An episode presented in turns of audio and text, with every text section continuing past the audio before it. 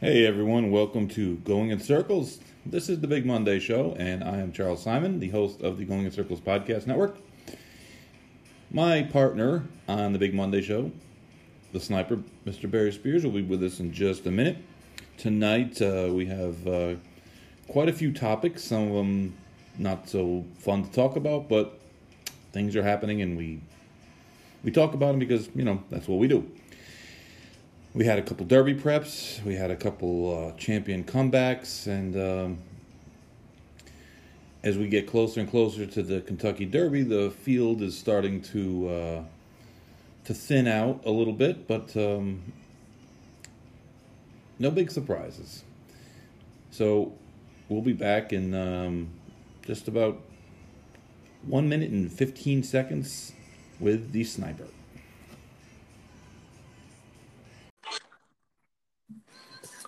Mr. Spears, welcome to Big Monday. Mr. Simon, thank you for having me on Big Monday. I am present and accounted for. It's March. It is. Which means March Madness is right around the corner. Yes, it ain't got the same luster. oh, it really doesn't. I, I I think I've watched maybe three college basketball games this whole season or whatever you want to call it. I think I think you got me by two. I, I, haven't really been paying much attention. We have plenty of March Madness and horse racing. Is uh, oh man, today was was was like hell broke loose on Twitter today.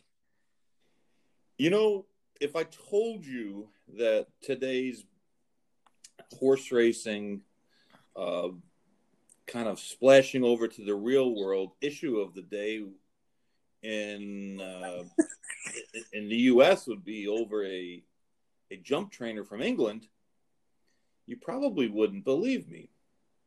No, I, I wouldn't have. Not not when I woke up this morning. No. Um, but the story of the national hunt trainer Gordon Elliott, and I have to admit, um, and the, you know what the funny thing is, I've watched a lot more jump races this year from England on TVG or whatever um, because uh, I'm, you know, bored in the morning and, and wait for the big show. Then I've seen college basketball games, which is kind of odd. But Gordon, uh, this trainer Gordon Elliott, who, who's a top trainer over there, he was um, apparently there was a, this, this photo was an old photo, but it was a photo of him sitting on top of a dead horse with a phone to his ear, and someone took the shot and um, on it put the words um, "new rider" something like that, trying to you know make light of the situation. And at first, I I, I kind of saw a little bit something yesterday on Twitter, and there was some talk that maybe it was photoshopped, and I was, you know, I didn't even really think that much of it, to be honest with you. And then today, it just kind of um, it spiraled because he came out and more or less admitted that he did it, but it wasn't as though he came out and sounded very contrite. It was almost uh, to the point of like, so I did it. Like, yeah, I did it. I feel bad for doing it, but not felt you know, bad. it didn't it didn't feel like a right. genuine kind of um damn I shouldn't have did that. my friend Sean Clancy, the the great writer, he, he and his brother Joe and Tom Law, they they have um, the website. Um, uh, what is it? Is this racing? Special. Uh, the, well, they do the Saratoga special. Yes, they, they do the special, and, and they have a, a website where they post things. And um, Sean wrote a, a heartfelt um, kind of condemnation of, of Elliott. And Sean knows the guy. And like Sean is one of those guys who, uh, you know, he, he's a realist and he's been in the business. He was a jump jockey, so he's got to be a little bit crazy. But uh, he, he's really, you know, he's an excellent writer. And I'm not saying that because he, he put me uh, a chapter of his first book about me. But, you know, he he's kind of the kind of guy that sees um, the bright side in things, and he's kind of a you know glass half full guy. hmm And he wrote, uh, it, it's really um, the tone was was a little surprising because Sean Because he's not like that. Yeah. not you know. not like that, and He's definitely not like that. And I, I I read it too, and I was like, man, uh, this this, really is pissed him off. horseracing.com. this is horseracing.com is the website, and the headline is Bannon, and he he talked about how this guy has, um, you know, exhibited boorish behavior before. The fact of the matter is, he's a jerk, and um, he doesn't really deserve the benefit of the doubt. Um, I saw that the the UK or well the English board of racing has um, banned him currently, suspended him until the investigation uh, is done. This was done, I guess, and um, until that is, you know, it, it's uh, over and there's some kind of decisions made on the penalty, uh, he won't be allowed to race, and it, it's a it's a big season for those um, those jumpers. This is the you know the the late winter, early spring is is really their time of the year, so it's not a uh, it's not a hollow gesture by them. Well, I always want to know, you know, just as an aside here, what they do in those kind of investigations, other than like talking to him, getting his side. Then where does it go? I mean, couldn't they just say, "Hey, we're going to talk to him and see what he says, and then we'll make a decision"? I, don't. I mean, in this case where it's um, a picture and the picture Right, they got other people. identified Yeah. as is not being photoshopped, and it it happened. It, it's not. Uh, it's not like there's an, any uh, you know doubt as to what happened. So he certainly wasn't set up. He, he- this you know he he knew all about it. I think just the, the callousness of of the act of of just doing that. I mean, I have been in the situation, as have everyone else in this business on the the side that takes care of horses, where whether it be a colic, whether it be a breakdown, whether it be um, you know sickness, illness, heart attack, we, we've we've all lost horses, and it never ever gets easier. It doesn't get easier. It's harder. It doesn't. It's it's not easier. It's it's harder. And there certainly comes a, a shock at first, where you just kind of don't believe that the horse is gone, and you know even if you know sometimes you're you're forced to make decisions. Um, and I can't say too much about this, but there's some things going on behind the scenes at some racetracks that are very unsettling to me uh, in this same area. And, I, and forgive me for not being able to say anything. I really shouldn't comment currently because it's an ongoing situation. But the fact of the matter is that animal rights activists are going to be against us no matter what. Okay, if no horses break down, if we can make wave a, a wand and make it where colic doesn't exist and founder doesn't exist, and we can make all our horses have long, healthy, happy lives, and no one dies, they're still going to be against us. They're going to give you a million excuses. Um, oh well, the horse is running against their will. You know, you're making, you know, you're hitting them. They're, they're stuck in stalls. Blah blah blah. Okay, we get that. But these are the type of situations that we don't have any reasonable answer for. You can't say, other than the guy is a jackass and we're not allowing him to participate anymore. You know, this is the situation that we, we made ourselves. This is not um, um, this is not something that we were set up with. This guy is, is, I mean, whoever took the picture and put the caption on is just as guilty, Just as guilty, as yeah. guilty. and Just- they they should be they should be punished as well. And a racing license is a privilege; it's not a right.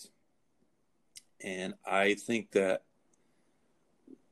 those that participate on the horse the horse care side and those that did on the regulatory side and on the, the, the management side, they have to understand that um like toler like this kind of behavior cannot be tolerated at all. And if a horse should be put down because it's the humane thing to do, because there's no uh, potential uh, good life for a horse. If the potential for founder or laminitis is high and it's just a matter of time, the best thing to do in some cases is to, to put the horse down. And it happens, unfortunately. It, it's just one of those things. Um, you know, think about when your dog gets really, really old. And I had this a couple years ago where he just sure. literally couldn't get around anymore. He couldn't get up. He couldn't get down, and he just his, his body was just worn out. And laminitis isn't exactly like that, but it is in that you can't reverse it and you can't put him in a wheelchair. So where I'm going, you know, where where I'm going with this is that death is going to happen. Unfortunately, no matter what we do, it, it, there's there's no zero percent. Um, but when one does, they need to be treated with respect. Uh, I, I, mean, could you imagine if if uh, if your pet died and and and someone you know took pictures of it and then put it up on the internet like in a joking fashion? You'd want to kill them. Yeah, that's that's gross. So I, mean, I was actually going to try to have a little sunnier show today, but um, I mean, it, it's impossible. the tide turned yeah i mean it's it's something that that that should be talked about you know um especially when it when it happens and like you said there's no there's no excuse for it i mean you know racing people can't defend that um you know it, it it's just so unfortunate and so unnecessary on top of it like why would you do something like that i, I don't know I, i'd love to hear some sort of explanation but we didn't really get that uh, the the person taking the picture will probably never know who. Um, it's it's just it's just a huge black eye. And it, of course, it was picked up by you know the the, the national media, the, all, over the place. So, and, and, the world is a smaller place these days. If a story hmm. happens in, in, in Ireland and England, uh, and it's kind of egregious like this, it gets picked up everywhere. And um, most people that are seeing this uh, in the U.S. don't care that he's a jump trainer. Don't care that he doesn't really participate here very often. Obviously, he's been here a few times. Um, otherwise, Sean and Joe Clancy wouldn't have interviewed him uh, during you know when, whenever uh, he has ventured over here.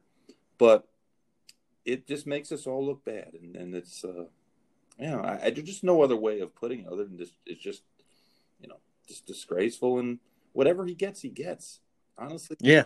I just don't yeah. have any any uh, any respect for the guy, and you know, screw him. There was an interesting um, before before this story became. Uh, you know, I know it kind of smothered the other had, things. Uh, we we had some fisticuffs, which actually happened on Friday. Yeah. But the video of the fisticuffs didn't come out until uh, I believe yesterday at some point, and yeah. uh, it's you know if you haven't seen it, I'm sure you you're, you're going to just uh, Google Paco Lopez versus uh, Irad Ortiz for the flyweight uh, championship of Hallandale. Um, Paco listen, Paco's my friend. okay, like I like him. He's funny, but he he's a little bit of a menace on the racetrack, and he's careless, and he, um,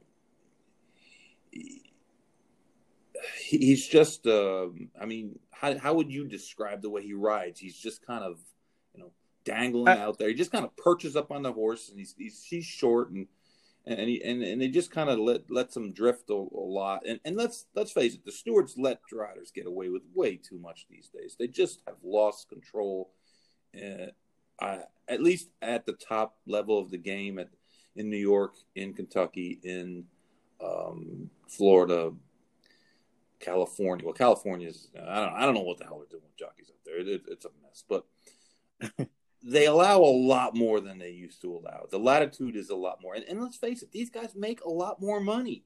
So when you find them a small amount of money, it, it just isn't a deterrent anymore. And, well, you know what Paco reminds me of? He reminds me of that guy that you play pickup basketball with. Probably, you know, a forward type center ish that throws a lot of elbows. And you don't want to get near him because you think you might catch one. Yeah. Even though he has no intent. Um you still might get hit with one. right. So you kind of stay away when he when he goes up for a rebound, things of the sort. That that's what Paco reminds me of on the racetrack. Like he reminds me of one of those guys that's kind of unpredictable that might hit you but might not, and you kind of never know. And to be honest, sometimes he wins races that way, where people are just won't go around him. It seems like it. I mean, I couldn't say for sure. Obviously, I don't ride and and I don't talk to many jockeys, but um, I, I think that's part of his his thing, and it works. Um, but it also gets him in trouble. Right. And the, the interesting thing about this is that he claimed foul Yeah, against Ortiz, and of course, it was never going to come down. It, his horse was tiring. Ortiz kind of came over on him. It, I mean, there was like no one else around. The horse um, that was cl- the foul claim against known agenda. The horse won by ten, so it was it was a little frivolous uh, claim. And I, I don't know what kind of bad blood there is between them, but apparently there, there's been some, you know, some words before, and um, you know, Well, I saw a I, quote. read I- the like took a, a you know a couple pokes at him. He actually hit him once. I read does Yeah. not appear to be a a, a power puncher. Um, I don't believe like George Foreman's going to worry about his legacy with Irad because he, he kind of clocked him. he, he missed with that overhand left. he, he clocked him with the right, and he was sitting on a chair, so it it wasn't um, it, wasn't the thing of uh, it, wasn't the sweet science. and, and poor poor Victor, the clerk of scales, wo- wound up being uh, he wound up playing Mills Lane there and not to separate him. And you know, honestly, I think I think the fight is funny. I really do. Some guy on Twitter was like, "Oh, he should be, uh, you know, arrested for assault." I'm like, come on. Right, it's it's sports. It's sports. A little the rules are a little different. It's it, I mean, it's it's a he little, clearly didn't. It wasn't like a situation where he Right. just bludgeoned the guy and just no. bashed him. Um, it was a it was a it was a competitive fight. Yeah, like it was, a, you was a little bit of a fight. I mean, passion, little little passionate scuffle. But I did see a quote from Paco saying that you know if he he he basically his stance was if he did the same thing, he would have been suspended for a month. probably Right. Paco and- was already you know on double secret probation because, and, and honestly, Paco deserved his suspensions. He did. He, he he. It was one of the rare occasions where the stewards stood up and, and actually did something that um, that that mattered, and obviously it worked because when you read what he says, like you said, right, he didn't want any more trouble. he didn't doesn't want any trouble. more trouble anymore. So that suspension worked. It got him thinking. And um, again, if if someone punched me in the face really, really hard, like I would would not probably worry about the suspension. I'd probably try to hit him. you would have blacked out. I'd, I'd have hit him with a table. But you know, it, it's it's it, it's just it's competitive. I mean, these guys are putting their their their their neck on the line every time they go out there, and to be honest, I, I blame the stewards in a lot of ways. Not just the stewards here, the stewards everywhere, in that they're letting guys, um, like they took the horse down in the "Here Comes the Bride," and I don't agree with that at all because my stance on that, watching that replay, and of course, it's you're never getting perfect angles of these these you know it, it would have been actually better it, it was the one case remember we talked about a couple months back about the drone having a drone uh, give Oh, us the yeah. overhead shot because it would be really good for the turns but when horses turn especially the final turn when they're going uh, you know they're starting to try to pick up the pace and, and, and the leaders are maybe getting a little tired naturally when they take a left hand turn they will lean in it's not track and field. They don't maintain their their their their course as, as much on the turn because you know of of the gravity and inertia and and things like that. I guess maybe not gravity, but you, you know, and in that occasion, um, that was the third race at Gulfstream. They took a horse down, Mark Casse, who uh, whose horse uh, won the Tyler Gaffalione on one easy, um, and there was some contact between that horse and uh, Ron Spatz's horse under Miguel Vasquez. And Vasquez moved his horse up on the inside, and it didn't really leave any. I mean, he was, it was a very, very tight space in there. And no, he, he's a veteran rider, and he has to know that when you get in there, going into the turn, that they're going to squeeze you a little bit. And he he he checked out, and the stewards wound up taking him down. And I'm like, that is not that's not what we're talking about on takedowns. That was the guy putting his horse in a really uncomfortable spot that checked out, and and the guy uh, who was in the like the one and a half path, he gets blamed for it. I'm talking about the hurting that happens at, uh, deep stretch from from the the the, the quarter pole home, where you know the, the, guys are going all over the place. There's there's all kinds of contact, uh, and they let more go and more go and more go and more go. And again, I I I'm not a big believer in, in giving guys days because I think that penalizes the connections as well. But I just think that um, that something has to be done, and I just don't know you know where to even start. But it just is uh, the inconsistencies have to have to be have to be dealt with because I mean, in this case, nothing really happened. But I would, I'd be far more worried about jockeys being injured in a race because of an incident in a race than I am with them poking each other, punching each other. Right. yeah, I, I, think Irad was involved in one that they didn't even look at. You know, it was almost like the stewards fell asleep at the wheel. They, I mean, they probably, you know, most likely would not have done anything, but at least look. I mean, I saw the head on of, of the this race in question. It was the next day, and he basically kind of came out off the rail and and made his own room, then bumped the horse twice right before the wire, and they didn't even take a, a second glance at it.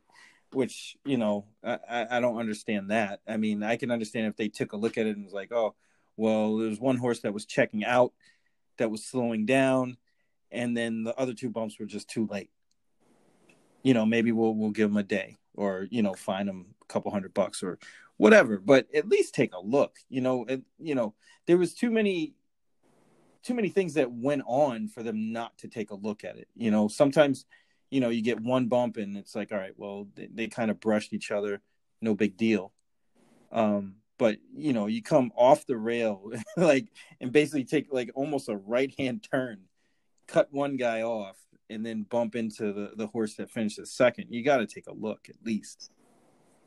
I, I, mean, my I was thinking about this for a long time, and, and I was thinking maybe a cumulative penalty where points, where like points, a point system, right? Exactly. and once you get to a certain point, the penalties increase, and they they they start to really increase to where they're um, big penalties. And if you're a jockey that uh, maybe you're a bug rider or you're a jockey that uh, doesn't, you know, ride uh, all the top horses and isn't making a huge income.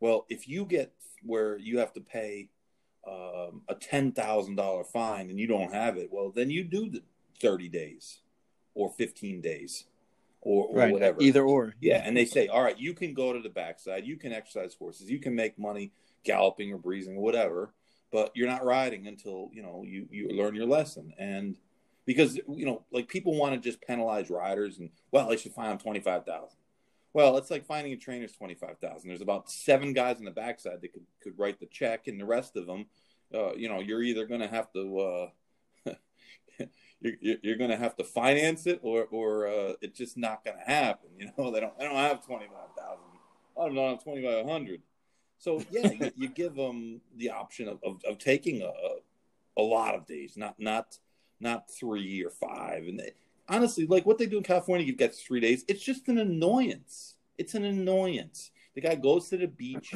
um, and the people in California, it's not such a big deal because you know they have a steady supply of, of short fields, but it, it, leaves you without a jockey at the last minute, and it, it, it's it's uh, it's just not helpful. It's not good to have racing run without your best horses, your best trainers, your best jockeys there, and to just give a guy three days because of some stupid whip rule. I mean, that, that those rules are just stupid. I, I, mm. just so uh, it's just stupid. Fine them, move on. Fine them, move on. Fine them, move on. Move on. But um, you know, some sort of cumulative penalty where maybe he just uh, bumped a guy a couple times in the stretch and it wasn't didn't warrant being DQ'd, and maybe it didn't even have anything to do with the first three or four finishers across the line. Maybe it was the horses fifth and sixth bumping into each other, because if those horse one of those horses clips heels or goes down, that rider is going to be just as hurt as if he if he was first or second. Correct. So, so you know, keep track. Um, so, you know, similar to writing them tickets, and once they hit a, a certain number, then the, the, the penalty is enforced, and then uh, if they have a certain amount of time, a certain amount of races or, or days where uh, they have to have no issues, and then things get wiped off the record, you know. But and I'm sure that they would. Uh, I'm sure the first thing everyone's going to tell me, oh well, you can't do that because then you know, the state law or this or that or blah blah blah blah blah. You know, there's always a million excuses why we can't do it. And yeah, sometimes I I, I get that changing state laws for horse racing purposes is like virtually impossible. Uh, but um, yeah, but all those laws are like old as hell. Like, let's try. let's try. Let's right. try. So, so, anyways, it's funny. We've gotten through 25 minutes of the show and we haven't even talked about a race. Yeah, I mean, and and we didn't talk about all the the, the fining and jockey stuff either. Well, the Crispin you... deal oh, at, the, Laurel. I, you know, I really didn't want to say too much about that because it, it's very vague as to what happened. So vague, and why they know and how this happened. Like after the fact, how how how are they figuring that out? Um, I'm just. It was kind of unusual, and there's lawyers involved, and um, it's interesting, you know. It's very interesting because it's like it just came out of nowhere, and then there was very, very little information provided. There was a case in Florida about 20 years ago where Josie Gomez was a bug, and I think under the direction of her father, who, who I believe trains in Louisiana or somewhere, she she took the lead weights out on the like on the backside. Holy shit! and got caught doing it. But um, it was it was very unclear as to uh, how this came about, and and I don't know if someone blew the whistle. It, I really don't know. It was, it was kind of weird that you would think that that would be something that would have been caught like right away. Um, so I guess we'll, we'll kind of see what happens there. Yeah, yeah, it's definitely interesting. You know, he, it's not every day you see that. he is the leading rider there, so I mean, it, it's the leading rider gets set down for thirty days. You'd think we'd have a little more detail to that, but uh, there was none. As of now, literally none. I, I, don't. I don't know. Uh, I don't know exactly why it took so long for this to come out, but but and and the interesting part of that too is that, that the weight was higher it wasn't less. so it's like, wow, what what's going on? Yeah. But well, it's almost like I, the way I look at it. I mean, we're giving a guy somebody messed up. We're giving a guy thirty days because the weight was wrong in one race, and and like guys like body slam guys going into the turn and cut them off, and and don't get anything. So I, I don't know. It's uh, I guess I'll reserve judgment until I, we, we, hear from the the the parties uh, as to what exactly happened. Yeah, I don't think we're going to hear anything on that. It's just going to go away. until we'll he comes we'll back. Get, we'll, we'll we'll we'll interrogate somebody. We'll we'll get Frank Vespe. We'll call Frank and oh, Frank, Frank might know. we'll send Frank in there as uh, as our guy. He's Oh, he's my he's, he's Nick our Hine. unofficial official going in circles Big Monday show Maryland guy. Man, we got we got two guys on the street between him and Pat Cummings. We got some stuff I covered. talked to Mr. Cummings today, as a matter of fact. Yeah, always good. He's got he's working on something big and uh, should be out in a couple days. Something right, that, all that affects uh, affects. Well, uh, uh, what listen, we were talking about. everything affects everything. To be honest with you, I mean, if it affects betters, it affects you. If it affects the racing on the track, it affects the betters. So it's all it's all interrelated. And um, yep, he's he's he's definitely got something uh, something in the works, and uh, Good.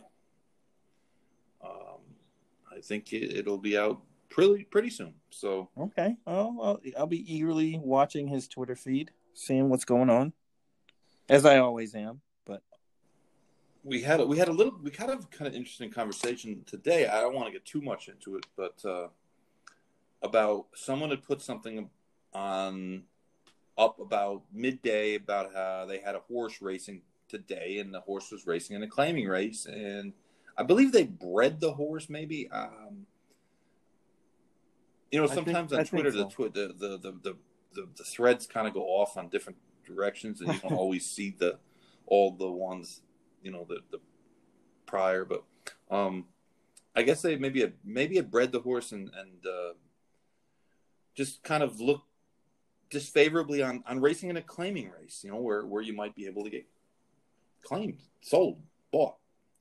Um, and and it was kind of an interesting conversation, uh, and it was a civil conversation for Twitter, which is kind of a rarity rare. about um, a potential handicap slash rating system of sorts that we could use to um, kind of take the place of claiming because claiming is simply a way to classify horses.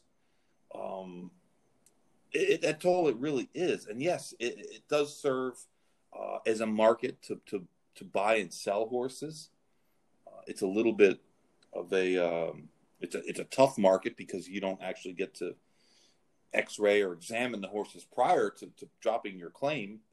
Um, but uh, it's it's really it's it's a classification system, and there's been a lot of school of thought that that we could maybe adopt something that replace the claiming game because the claiming game, of course, uh, a lot of people like it. A lot of guys like buying and selling horses, moving them up, moving them down.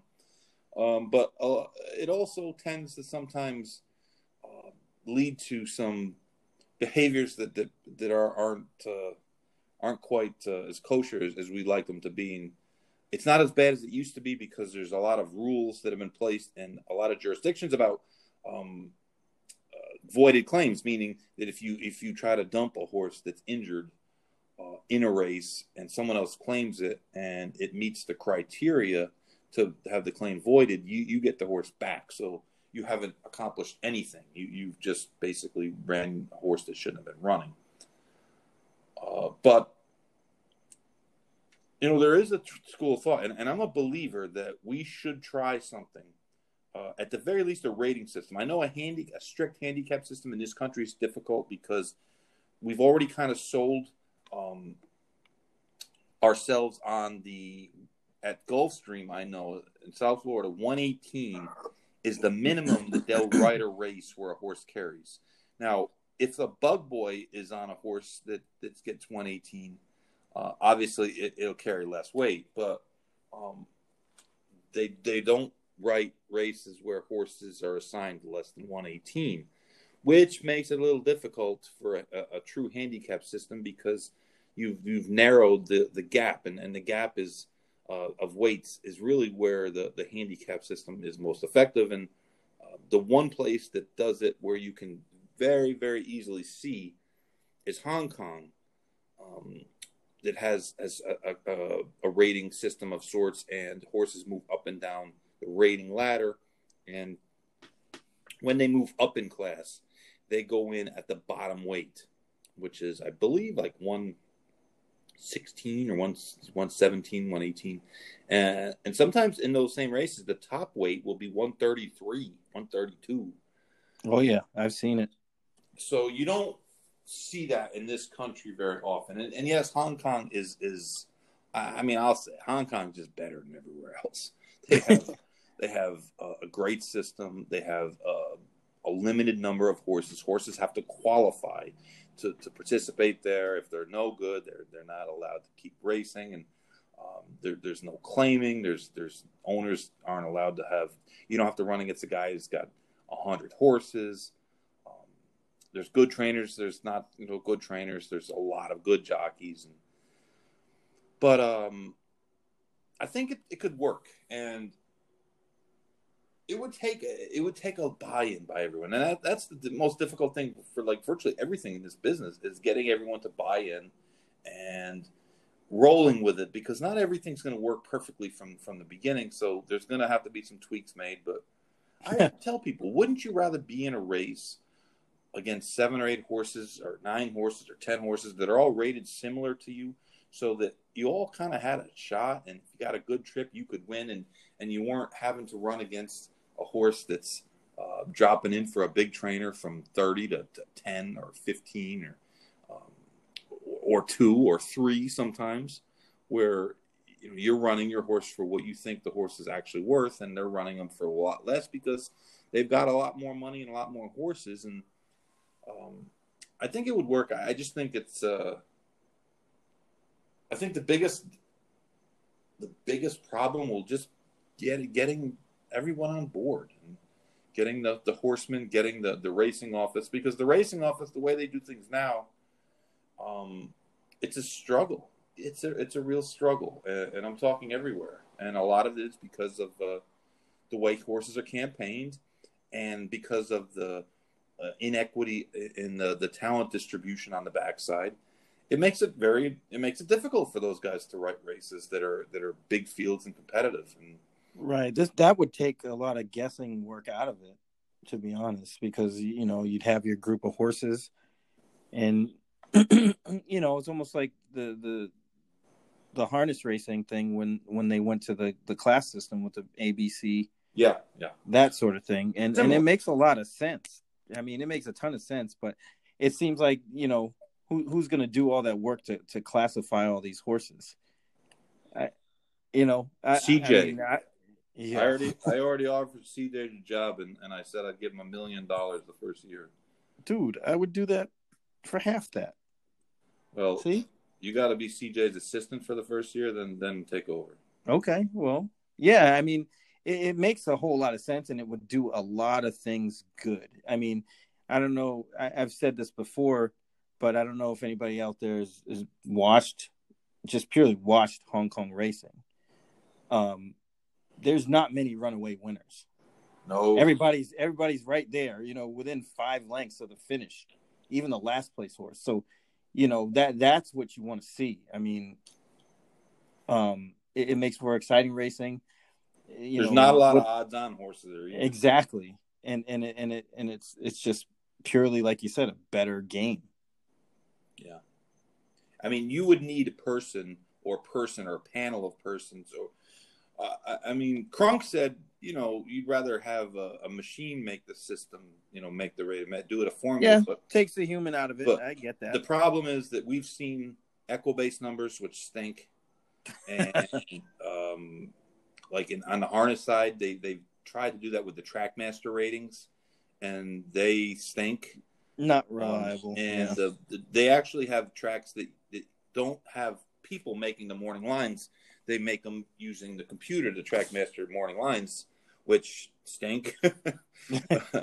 so um, I, I, think that a formula certainly needs to be, you know, of course, uh, you don't want just people's opinions, just just straight opinions, but um, you need a panel of, of guys, smart people, and they have to be paid well, and they also have to be independent. They can't right. You, can't, have the big trainers calling out. What happens now, and this is unfair for the racing offices in a lot right. of right. No access to those guys. Yeah, is that or racing gals. offices here have to to to hear um, from the, the people with the most influence, and that's difficult for them. It's a difficult position they're in.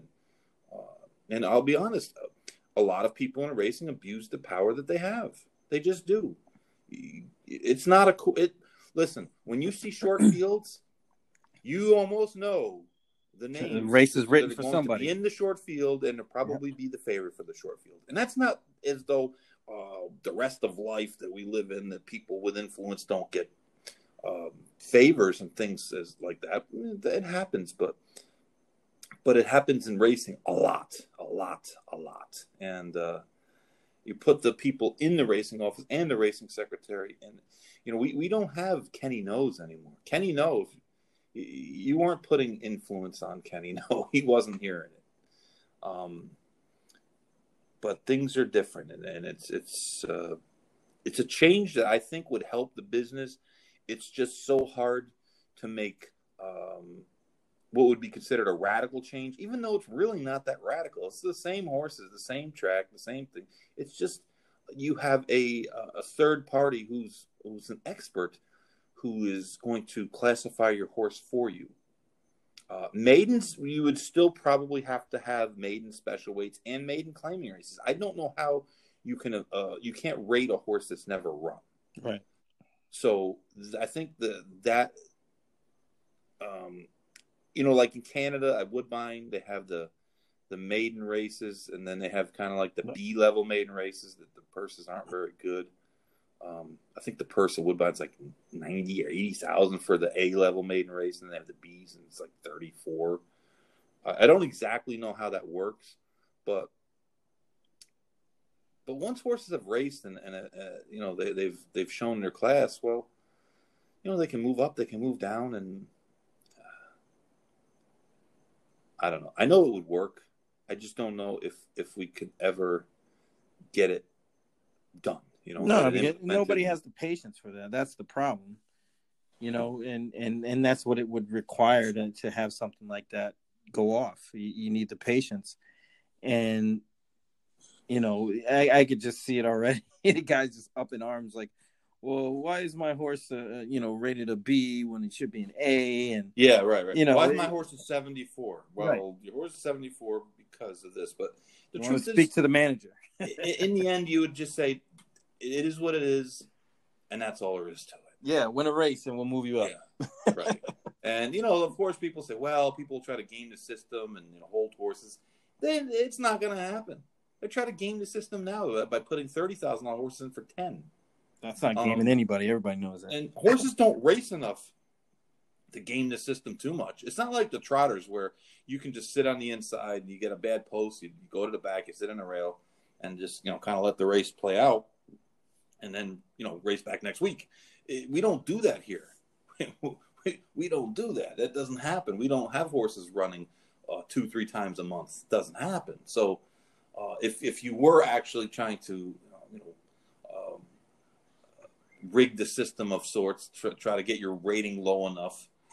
Uh, well, number one, you're gonna you're gonna win if you do win the race, a lower or a lower purse race, and I think some kind of weight needs to be incorporated as well. I think that if you had a rating system, okay, say it's from horses uh, rated 61 to, to, to 70 and the horses rated 70 69 68 carry 128 and the horse is uh, 7 to 67, 66, 65, carry 124, uh, 26. And then, you know, like uh, to the bottom where the, the 61s carry like 118. So they get like 10 pounds from the higher rated ones in the same race. So similar to what Hong Kong does. So if you dropped from a 61 to a 59, well, you would drop, but you would also pick up weight because you'd be racing in an easier class, but you'd be at the high end of the weight scale. Um, and there's there's lots of, of ways fillies would get. Um, you, you, could classify them a little bit different if they wanted to race in open races. If we had more races with fillies and colts, giving the fillies some sort of advantage, uh, it, it, could work. But this is not the most um, open-minded business, and um, the the how do I say this without most of the people making the decisions are old and they, they've been in the business their whole life and they don't have any real. They, they don't have any. They, they want to do it the way they've always done it, which I get. I guess I can understand from a certain point. I think it's it's not the right way to do it, but I can understand the approach of hey, this has worked for me in the past, but this isn't 1990 anymore. Things aren't going to work like they used to. Guys don't race horses like they do.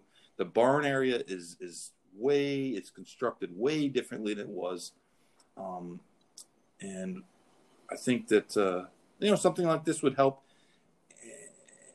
It's it's worth exploring. But I mean, it's it's, it's worth it for any track to. I said it. I said it's worth it for any track to try to at least think about this or, or sit down with some people and try to hash this out and make like, hey, you know, it's an idea that we heard or saw or whatever, and you know, we are trying to explore the, the feasibility of doing it and how we would go about it. Let's just talk about this. I mean, it's like, what else are they doing? Like, especially on dark days, like Monday, Tuesday, what are they doing? I'm talking about executive types, you know. Yeah. No. Um, I mean, it, it's worth exploring. I mean, even if it takes a year to research this, it's worth it. I mean, is it really? It, do we really need to hold on to ten? oh man, those are the worst. 12 5 never win twos. I mean, is it really that important to hold on to those designations? Is it really, really? So, again, it'll probably never happen, but uh, but on to the races. We can start with uh, well, let's start hmm. with yesterday's race at at the uh, the swamp of uh, Oaklawn Park at least it's not snowing and ice there. But man, they, they no, didn't have much for, for, weather this week. A lot of rain, but they got the races in, which, uh, which is, uh, I guess, the most important thing. And the the the, the delayed uh, return of Monomoy Girl yesterday, um, dusting off a field of moderate talent, though uh, our friend uh, Cherie DeVaux, uh, our super freak, ran yeah, really well big second.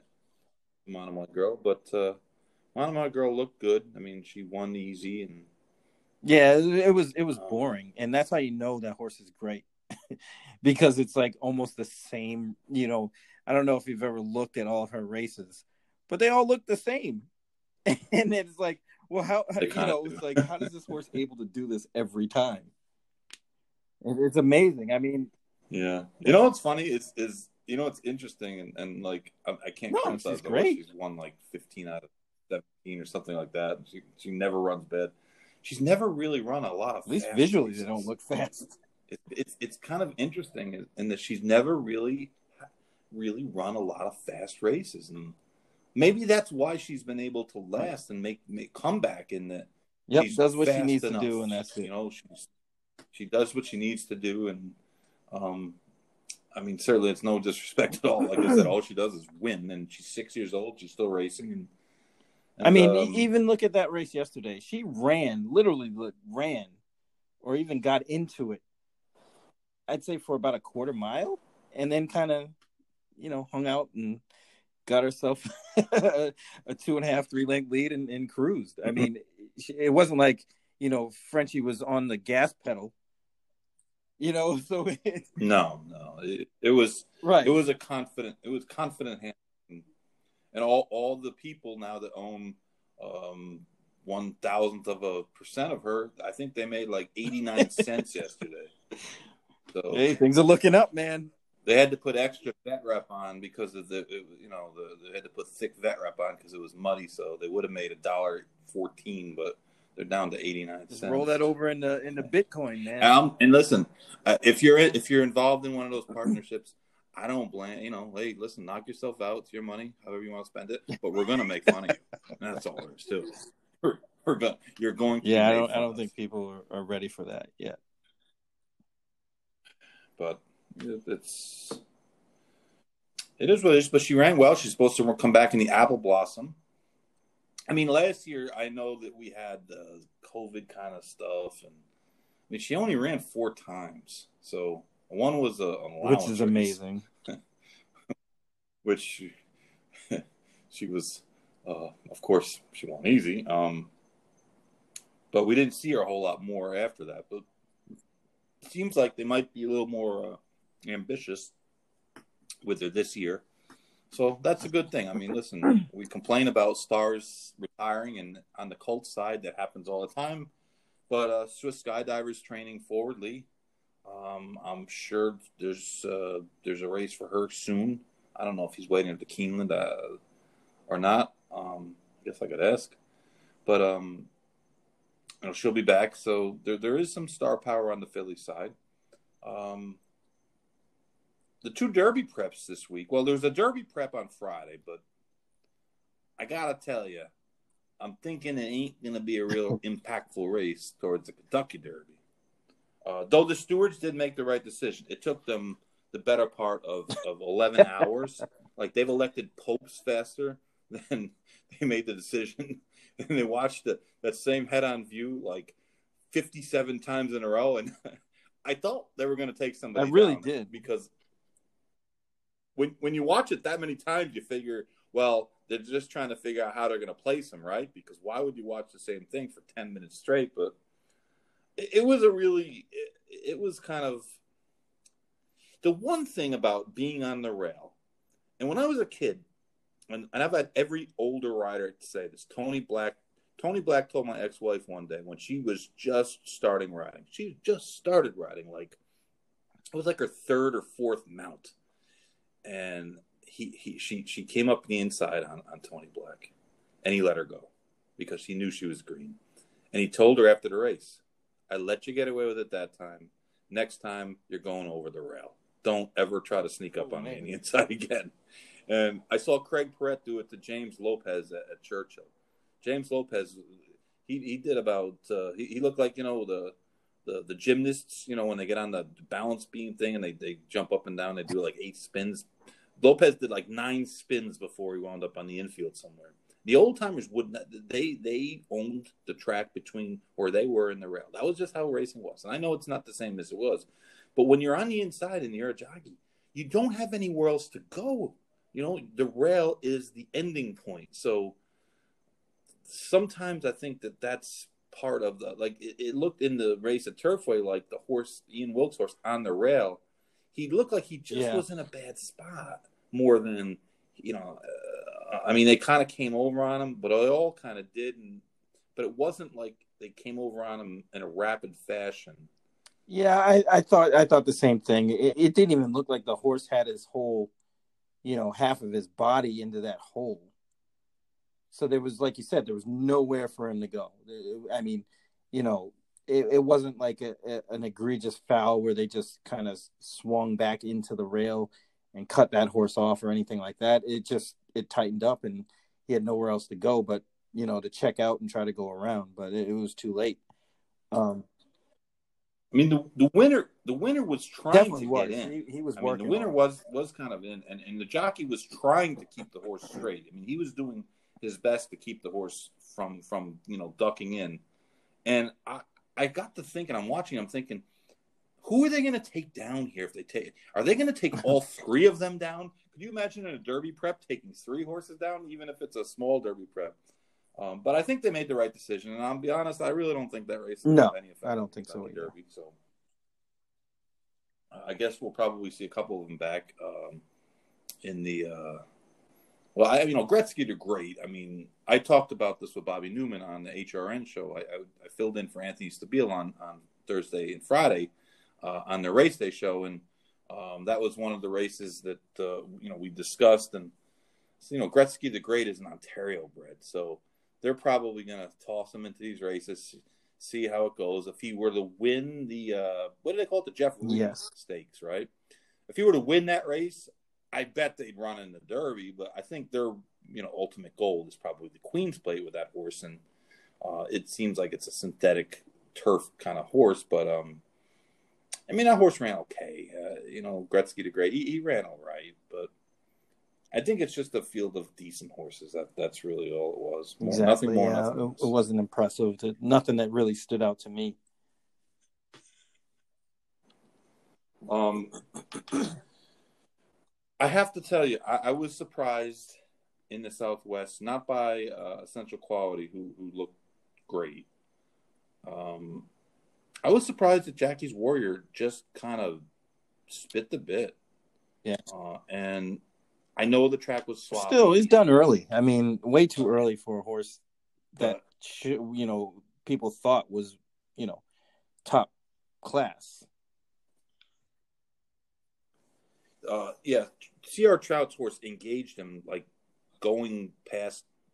Uh, you know, they'd run five five and a half furlongs when when he he ran to him, and in Jackie's Warriors races in New York, the horse he, he was already leaving them by that point, and and he was struggling, and he didn't really offer up much um, resistance. He kind of outgamed that one, but there wasn't. No, it was a three horse race. race. No. And, I mean, Essential Quality won easily, and then Spielberg kind of sucked up. Spielberg isn't any good. I don't care. See, He's no good. He was second because there was no one else in the race. He's slow. He was on the best part of the track. The the, the little stutter step out of the gate. Probably. I don't know. I, I, mean, I, I think the the jury's still out on on Spielberg. You know, I want to see him on a fast track other than Santa Anita, and then I'll make my assessment because I don't know. You know, I, I just want to see that happen. I'm not saying that he, you know, there's a chance he could improve with that alone um, based like you said, you know, based on on the Southwest, like he was just the best of the rest. There there really wasn't much to to to kind of analyze because it was only three horses. They finished one, two, three, and he. Baffert doesn't that's, like. That's why I. You know, I know Baffert doesn't like him. but not only that, because he sent him to a ten point yeah. race. that he looked like he had no chance of winning? So he earned, I think, four points. you know, so like if you really liked him, he'd have sent him to the Rebel two weeks from now. So I just don't think he's any good. He's he's he's slow, and maybe he'll turn out to be better. But on, on like the sheets, he just hasn't improved, and maybe he improved a little bit the other day. Um, but um, the really the race, uh, and one of the reasons I thought Jackie's Warrior might be tough because he would get an easy lead and it might force Essential Quality's hand early. And there just wasn't anything else in the race. You you said, well, these two hook up and, and, and go on, you know, battle. Maybe somebody will sneak in there. There just wasn't anything in there. But um, I mean, you can't take anything this way. Essential Quality looked great. Uh, did exactly what he needed to do. Luis Saez did a good job of getting him off the rail to the best part of the track, and I mean, it, it was like a boys' uh, men against boys. Yeah, he looked like he filled out too. He looked like a different horse than he did on Breeders' Cup Day, to be honest. He was the uh, he was the first uh, of the Capit one-two punch. Um, Jackie's Warrior, I believe, or uh, excuse me, Essential Quality ran a uh, a '96 Beyer. Uh, I guess Ed DeRosa was saying the Bris number. I don't know what his Bris number is, but he got one point higher than uh, Greatest Honour did winning the Fountain of Youth. So uh, I guess they're they're a little closer on scale, but I'd be interested to see what kind of number it, it gets uh, Thoro-Graph or Ragas and kind of see where he's at because Essential Quality was pretty fast. I mean, he had he had run, uh, run a three on Thoro-Graphs winning um, the Breeders' Cup. He had run a five before that which is pretty solid numbers as a two year old. And I'm having to think that he he, he probably got right three. back in that uh, in in that yeah in that three three ish or maybe better range. He might he might even moved up, which which is a good yeah, sign. That, that's the, the um, breakthrough um, pattern is what I kind of call it. Um, where you know he runs that number equal to or around what he did as a, as a three as a two year old and then that, that means that there's some improvement yeah. there, and he could you know kind of break yeah. through a little bit and, and run a big one. So hope you know I, I definitely like him. That's for sure. He looked good the other day for sure. He sure did. Uh, Jackie's Warrior Pat Day Mile seems to be on the agenda. That's what Steve Asmussen had uh, had commented on uh, the next day. Uh, I said he came out of the race fine. Pat Day Mile. I don't know how he gets there. I'm not sure if he's gonna uh, cut them back or, or what. Uh, there's not a lot of mile prep races. I mean, the Gotham is is next week, but um, you know, outside of that, everything else is two turns. So uh, maybe a sprint somewhere. I, am not. I'm not exactly sure what his plan is, but uh, the Pat Day Mile is. Um, it's, it's opening yes. day of Churchill, right? Uh, still, yeah. So, so it's it's still a couple uh, six seven weeks away. Uh, it'd be interesting if he comes back in the Pat Day Mile and and were to like, you know, just just, just for argument's sake, say yeah. were to romp in the Pat Day Mile, uh, right? I wonder if they try to. I would hope so, but you know, I mean, that would be the logical move instead of cutting him back to seven eighths. Woody Stephens is a grade one. It's on. Uh, he's already won a grade yes, one. Sir. Champagne's a grade one, right? So he's already won a mile, uh, grade one at, at Belmont Park, and I know it's not like the old days where um, every couple years a, a, really fast, talented three year old would take a shot in the Met Mile, and, and they would always get a lot of weight. I think Holy Bull carried like 110 pounds or something when he won the uh, the Met Mile as a three year old.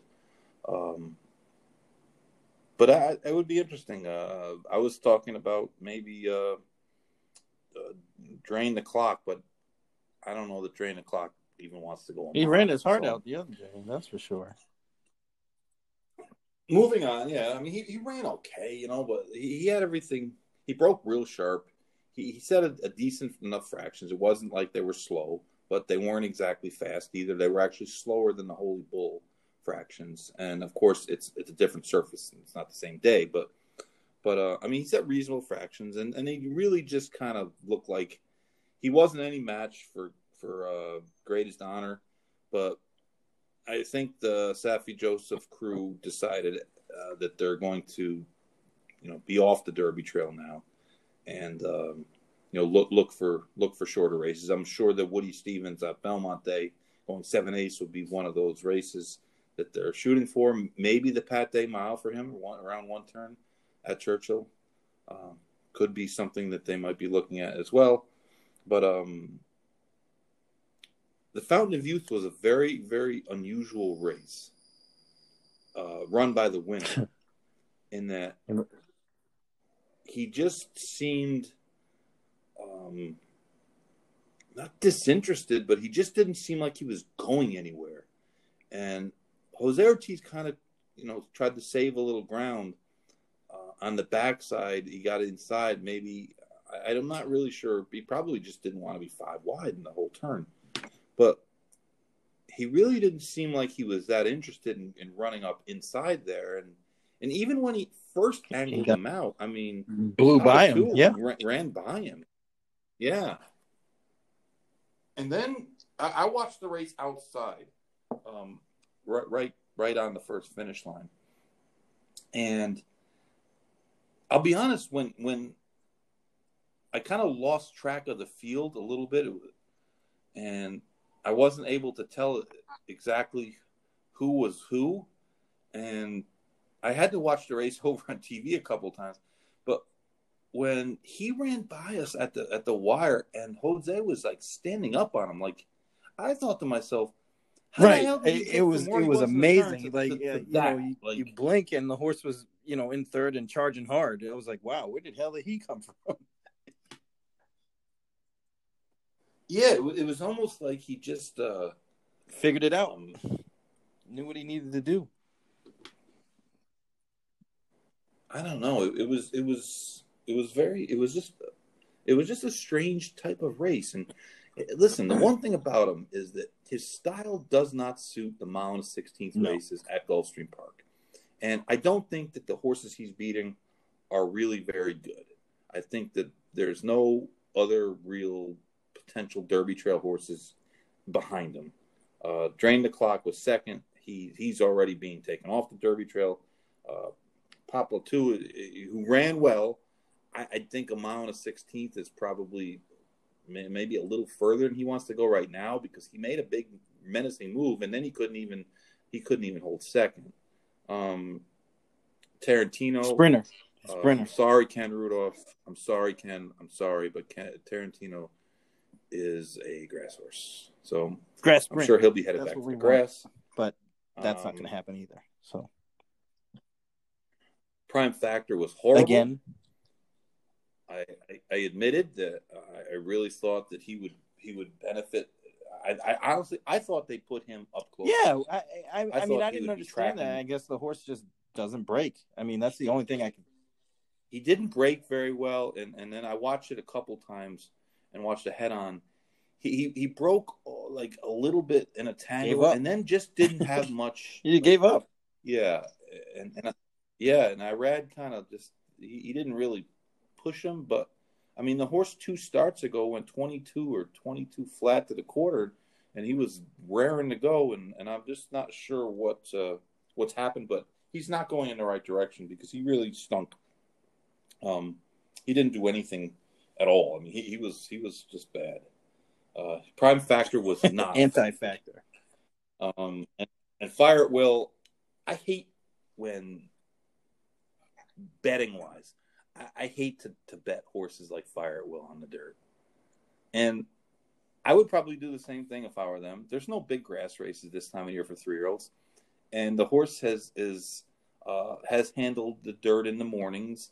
And even though he did win on an off track, he, he has you know it's not like he's uh, uh, he's not uh, like Galileo where he just couldn't pick up his feet at all, you know. So I understand why they t- took a shot. And I wouldn't be shocked if I if the horse came back in like the Jeff Ruby on the synthetic, but um, he just uh, it's just a different. It's just there's just not that many horses. Like Catholic Boy could could kind of do both equally well. There's just not. I had a horse in Carly's Harley he, he could he could do anything that horse. He could go seven eighths. He could go a mile and an eighth. He could run on the dirt, on the turf, and mud. It just didn't matter. Hmm.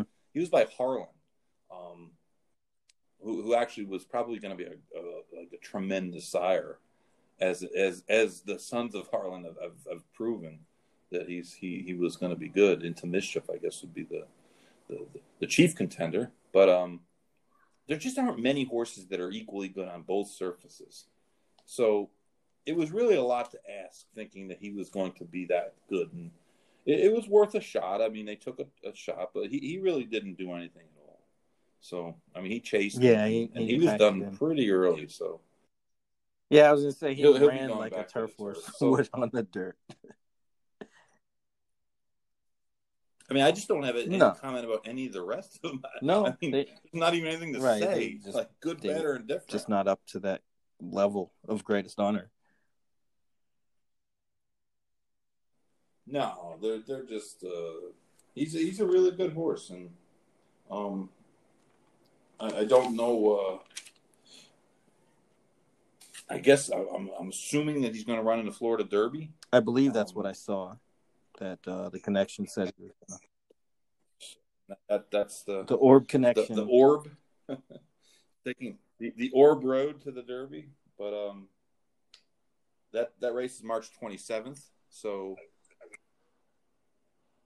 that would be his last prep. And I mean, at this point, I don't know who's coming for that race for the Florida Derby, but um, prevalence certainly looks like he's going to be scrambling at this point since he's he's at one race. We're in March. Um, the horse that Saffie Joseph, uh, the second time starter that won Saturday Collaborate, at right? Gulfstream, um, look, looks. Uh, the name of that horse is uh, yeah, Collaborate. He he was uh, he he was dominant. I mean, he he won easy. Um, so it's it's it's hard to I mean it's hard to really back maiden winners going right into the Florida Derby off Man, that's, two races. a trip. Uh, but I wouldn't I, I wouldn't be shocked if, if he if he comes back in the Florida Derby because I, I think you look at the the way he races, he, he's a front runner. Um, and you know, outside of the winner, no one else really scares you, right? I mean, who who who out of that race would you say? Nope. Um, wow, I'm really scared of. And I mean, this is this is something we've talked about before. Like this Derby Trail, there just isn't much depth to it. It's like the top two or three horses. Well, I mean, granted, we haven't stinks. seen the Bafferts unveiled yet, really. And they're the X factor because you know they're going to be fast. I know, but but the, it's March first. The, the, race is sixty days away. It's, there's only, and you're not going to run them the week or two before. So, like, I'm pretty sure that it's kind of like one of one the Bafferts is going to be favorite Derby Day. One of them. I don't know which one. My my. No, it won't. It, it's it, it won't either Spielberg. I can guarantee he will not. Or Life is Good. Um, you know. Nope, not yet. Concert Tour's never run two turns. Life is Good hasn't run in what now? Six weeks, seven weeks, eight weeks. Um, Mystery. it's it's just uh, it's total mysteriousness. Yeah, I I just don't see much depth to this field. It just there is no depth to it. You have a lot of in the old days you would have seen a twelve or thirteen horse derby because the guys with no chance wouldn't run, and that and these days having no chance doesn't necessarily preclude you from running at all. Um, especially if it's a derby where you can show up and be there and have events and things like that where people just want to be in it as opposed to like win it. But uh, it, to me, it's it's a very thin group. You know, you take the two from the Withers, you take the uh, Greatest Honour. I'm taking Essential Quality and nobody else from that field. I don't like anybody from the Battaglia, the Tampa Bay, the Sam Davis, uh, the the Mott's, um, uh, the horse that won that. He, he's a nice horse, but he doesn't really like scream. Well, somebody's got to step up. I mean, it's just a matter of um, who. I, I mean, Medina Spirit's a nice horse, but he seems like he's a better story than he is a horse. The horses he's what about the Louisiana okay. Um, uh, yeah. Yeah, and they're that's the same three. Though those three are much better. The the the Remington Park horse, I guess guess today he yeah he's been uh, declared off the Derby Trail. He he's injured. So, I mean, the Mandaloun's a pretty nice horse, but uh, the other uh, you know, they kind of keep taking turns beating each other, and the the first three were the first three in the Lecomte, and then and then that the Risen Star and Pro- telling you, those Bafferts are just going to run people too, off their so, feet, man. Um, that that's the only thing that could happen at this point. Unless those um, horses don't run, then it's it's going to be crazy. Yeah, I mean, listen, this is what we have left, right? We have the Rebel. Okay, the Rebel is going to be run without the best horse at Oaklawn in the race. So the best horse uh, might be the Diodoro horse, who, in my opinion, is just a horse. I, I don't see that horse as being a, some star horse. Um, the one with the long name, and he hasn't even run this year. he hasn't even run since November. So you got a guy who's never even run a horse in the Derby, going to go in there with two starts. Sorry, that's that's not that's not an ideal scenario. Uh, we got the um, uh, this week we have the Tampa Bay Derby we have the San Felipe um, at, at Santa Anita, and we have. Uh, if you didn't realize this, the uh, I was going to go to Derby is March 12th, but I don't think you get any points in that one. I think you get like you, you, they should give you like go. one point for that. if You win the Turf Paradise Derby, you get like one. Point. You get one Derby point. half a point. so if you bet the over under, you get. Um, we have the Rebel the following week, and, and I said again, the, the, the best horses from from the Midwest won't be in that most likely. You have the the the Derby, Louisiana Derby, the following week, um, on on March twentieth. And again, we're not counting the European races and the Japanese races because those horses never make a factor, and most vast majority of them never even run. So we're not even paying attention to those. Uh, the following week after that, you have the Florida Derby, which um, which uh, Greatest Honour looms a, a, a, huge favorite at this point. Um, you also have the Jeff Ruby Stakes at Turfway that day, so I, I don't exactly know what kind of field. Maybe that uh, that horse from Golden Gate um, will show up. You have the Wood April third, the the the Chad Brown horse who won the Withers will be back in there, and then the horse, uh, the runner up will be in there. And, neither you know the the, the winner rein what's it reinvested risk or something like he looks okay. Um, then that same day the Santa Anita Derby, I'm guessing um, one of the Bafferts will be in there. Uh, the other Baffert will be in week there. Is the Arkansas Derby, and and and that and that's and that's more or less. It's it. just amazing how you know the point system has changed everything, and then the way the trainers are training these days, where they they really just get one shot at it. like, you know, it, usually you know you would think they would give themselves out. So if they had run a bad race, they could come back and and, and potentially get in the Derby. Um, you know, running a better race or more improved race after taking a loss, but it, it's kind of like one and done. If they don't if they don't get it on that shot, then they're probably going home. The, the, you know, they've skewed it. We talked about this last week and the week before. They've skewed the Derby point system to where the, the last round of preps is just worth too much. It's just worth too much. Why should the horse who finishes fourth in the Arkansas Derby earn the same right. amount of points as, as, as Essential Quality won uh, Sunday or Saturday? It's ludicrous. If you if you make the point races bigger or a little bit earlier in the year, then you're going to get these horses to race three times. If you have a Derby prep, to me, there's virtually no horse that, that can get ready other than just the, the absolute superior horses. They can get ready off of two races for a mile and a quarter race. I, I just, it's discouraging horses from running, and and that's the problem. You know, you want to make the last round good. But you know, you're also going to do. You you have a lot of a lot of pretenders in the last round. It's not doing what it's supposed to do. It's doing the opposite. In that you have horses that really don't belong that are going to clunk up in one of these big hundred point races and get in.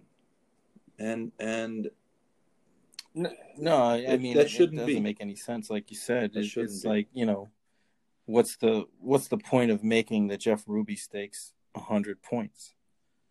I mean, other than the obvious that we understand the politics of everything, but I mean, right? But it's still, yeah, they own the, like, they well, own the race now. So what's the point? You know, you should have at least you know towards the end of February, maybe a, a couple of fifty pointers. Beginning of March, a couple of fifty pointers, and then go into the hundreds. But at least have you know some have it spread around a little bit to where you know, like you said, essential quality gets ten 10? 10 That's points absurd. 10 points. And and he he's got 40. No, but it's just the whole really point, doesn't you know. need him. But the, the the system just doesn't set up properly. Like if you if if you were a, a math major, the way they set it up would, would just make you want to shoot yourself to, to have the the the race, the Arkansas Derby, be worth ten well, times it, what the it, Southwest is. Question: What are they trying sense. to do? I mean, uh, we obviously know what they're trying to do, but it just it's not conducive to the race in general or the to the Kentucky Derby itself. Right. Correct. No, it's not conducive to the race or to three year olds. Again, we, here we are. We're in March first. The race is literally sixty days away. Have... And and there's like four horses who you can say, well, they'll be in the Derby. They belong in Derby. I mean, if Life is right, Good comes true. out and, and, and, runs fourth, just doesn't show up. Like, are you going to be? Are, I mean, is that going to be shocking to anyone? The horse has raced like twice. Horse uh, concert tour. Uh, what's the one Swift likes? Uh, yeah, concert tour. He's run what, what twice. These horses have run once or twice. We're, we're, we're like literally 30 days away from being out of Derby prep season because once the last round is run, the only thing left is Lexington. And I can't remember last time a horse ran in Lexington did any good. yeah, charismatic. Uh, Alysheba. you know, we, we, we were like eight years old. Maybe a little more, Nate, but you know, you know, you know, you get what I'm saying. Like literally, we're, we're like it's not six, just 68 Derby. It's 30 days left of of of uh, of prep season. It's over 30 days, and they got horses that got two starts, and they're the favorites. Like, how can this possibly be good for racing and for horses and for the Derby? Like Churchill, do you really want horses that running in the Derby to have two or three, four starts? You think that's good, especially when we get back to the situation where we have a lot of people there, and you got the blimp there, and you got screaming and yelling and that, and you have these inexperienced horses. The one thing you can't teach in the morning is experience. And, and not only that, you're going to be experienced, inexperienced. Well, that's why Greatest 18, has 19 kind of an edge, field. even though he, he lost a few races. You know, at least he was running. He is. I mean, think about uh, essential quality, right? He has four races. He, he's going to have five Favorite. races going to the. Derby, and he's essentially, or essentially, uh, that that's a pun that I didn't mean to say, but he he's one of the more um, seasoned horses. no, that's just crazy. That's craziness. There's nothing wrong with running horses, but everybody's just trying to get to the Derby. That's the truth. Baffert wins because he trains his horses hard. And he's trying to win the Derby. There you Everyone go. else is trying to get he's playing chess. Everybody else is playing checkers. He's trying to win it. And and and and, and th- that doesn't mean that uh, like like Brad Cox is seemingly winning every Derby prep in the Midwest. And you know, Mandaloun is kind of, you know, he might be the the, the long the dark horse. He might be the horse that, you know, kind of a later developing horse that was allowed to run more because he, he wasn't like spectacular from the start. And and maybe that's really the that's better than anything. Like you said, Greatest Honour was allowed to run because he, he, he got beat in some maiden races. It took him four starts before he won, but he Yeah, raced good every start. You know, the first two starts was uh, so, someone someone was talking yesterday on Twitter about how he might just be a horse for Gulfstream. I'm like, come on, man, he ran good every start of his career. He got beat ahead at Aqueduct on a on a ludicrous track. The track was ludicrous.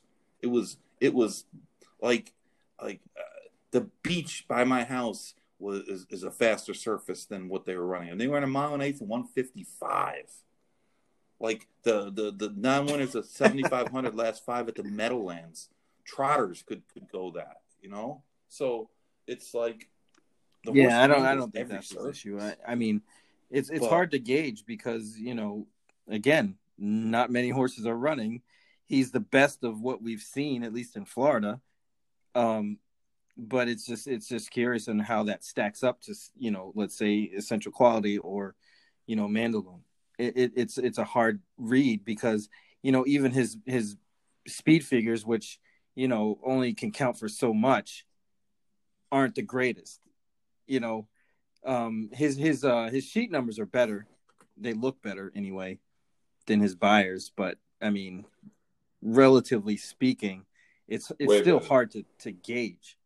Um because like you said there's nobody out there. I mean we, we've named know, the thing the top five horses right now anyway minus the baffert horses. And even if we factor them in that's only seven. There's 20 horses that get in the derby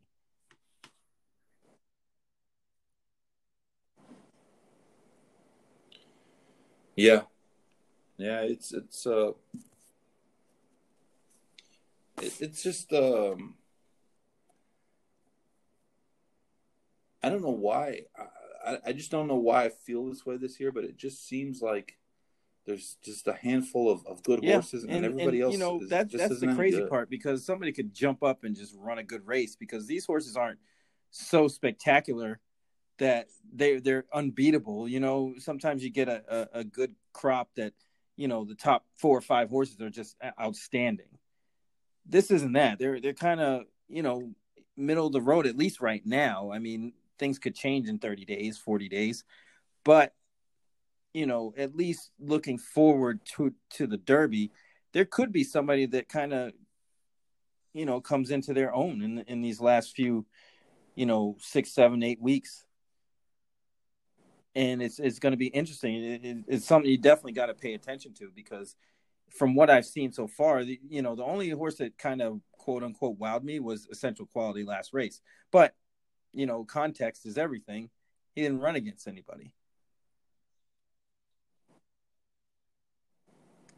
No, I mean even risk taking. He's got ten points, and he's Should he's be, like yeah. the prohibitive favorite for the Wood, right? He's got ten points. it's so absurd, man. you know, he he's got ten points. There's only one prep left for him. What if he gets a Right, bad trip? What if he such a What if- small if, what if margin he gets of error. sick the day before or something like that? Nothing terrible, but uh, you know enough enough where you, you can't run, and then and then you're left like scrambling and um, overtook. Yep. I think he's the the Pletcher horse ran second. He's got like four points. So some horse who, who runs in a hundred point race Is who gonna runs in. fourth is, is going to be is, is getting is getting in before th- these horses and. Uh, that, that, that's, Has that's anybody the ever one- offered an one thing I don't explanation on really why? like. Well, yeah, I, I mean, I, Churchill I just kind of figured that, or. They- they'll they they'll give a half-ass statement after the fact. But it, I'd be curious if anybody's ever put the screws to him and be like, "Well, can you explain this?" you know when they they first did it the explanation was that they didn't want the sprinters that were earning money um, in the early or you know like the early late summer early fall two year old races the lucrative two year races with graded earnings because it was done by graded earnings so if you won one of those races or you won the race in uh, Louisiana, Oh, jackpot, the right? Delta, the what was it, the million dollar race, right? So like the horse who won that race was in, the horse who was second that race was probably in, and and I think it it, it bothered Churchill that that a race like at a place like Delta would would be getting winners in in, and and. Uh, there was a complaint, of course, that too many sprinters were getting in. Though that rarely. I remember Trinniberg caught a lot of flack Um, because he got in. Yeah. Groovy, oh my god! Groovy ran in the Derby back in the. But um and the world did not end. But uh the way it's set up, it just is is it's too heavily weighted towards the end. And I understand that you want to get the the the final prep guys in, but you could do that with a 75 point win. And if you bump the earlier race and, and you you um you cut the the late races back a little bit, you just brought them a little bit closer. Not I'm not saying you have to make the January races 50 points. I'm just saying that the Southwest in February being 10 points and the Arkansas Derby, um, you know, seven weeks later being worth Yeah, 100 that's too big of a points. difference. That just doesn't make any sense. It, it, it really is. It really is.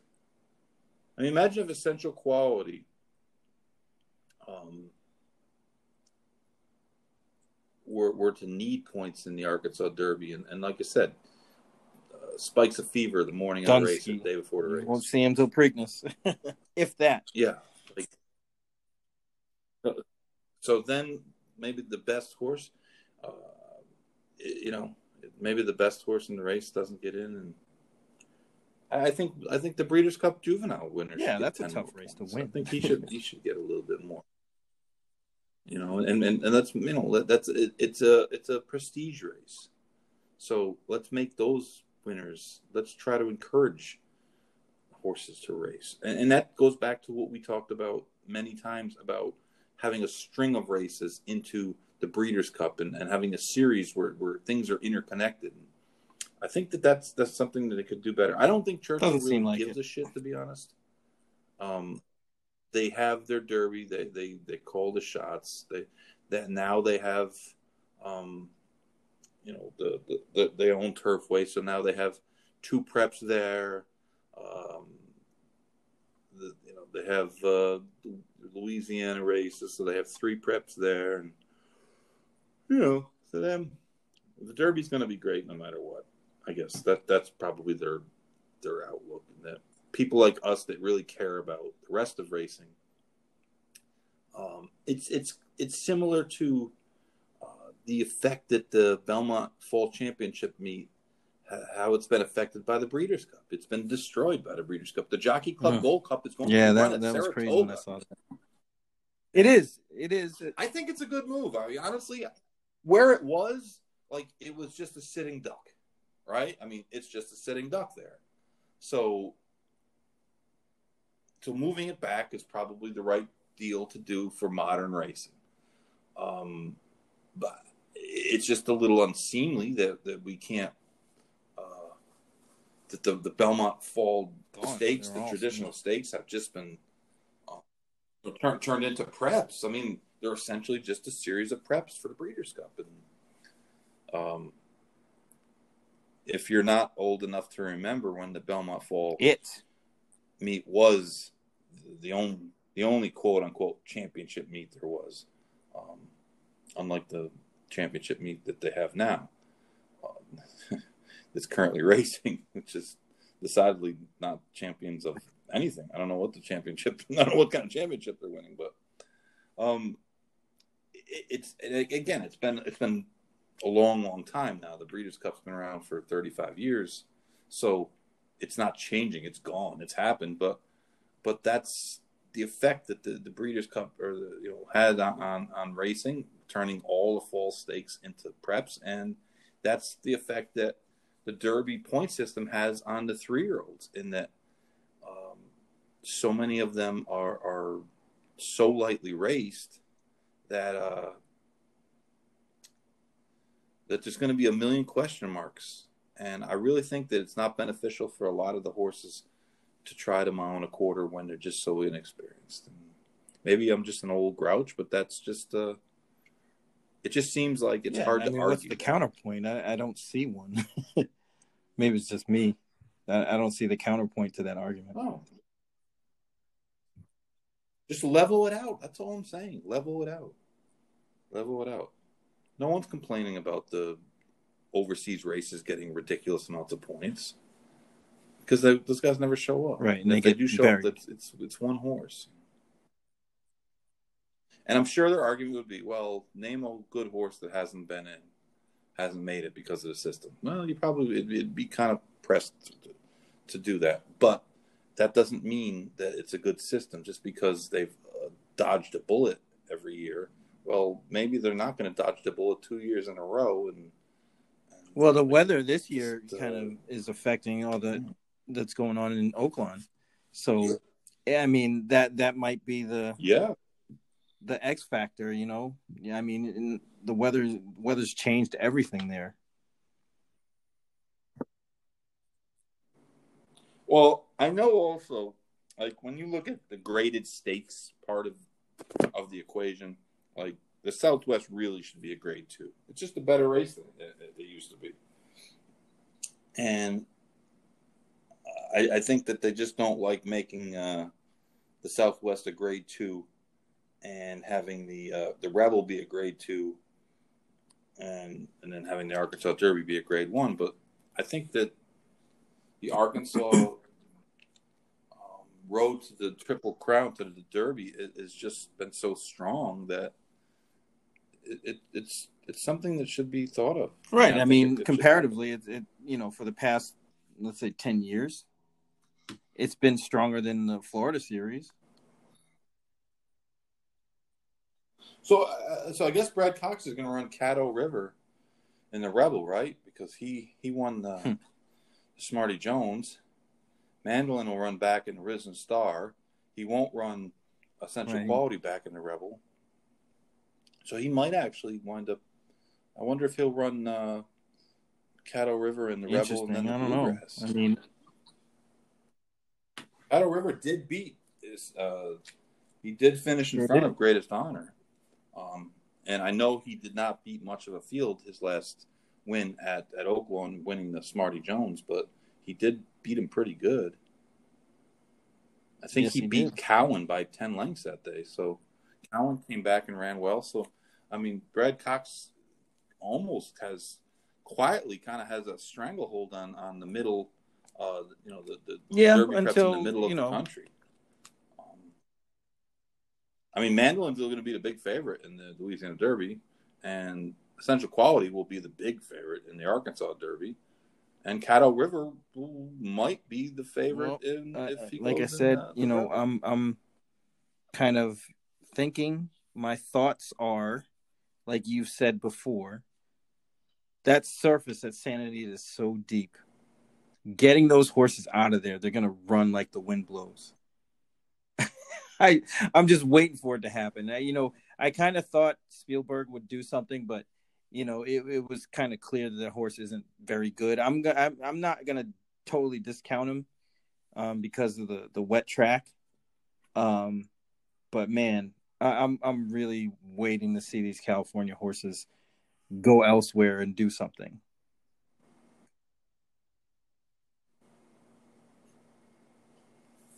yeah, well, yeah. I'd like to see him just show up in a picture or something, man. Jeez, get bath photo.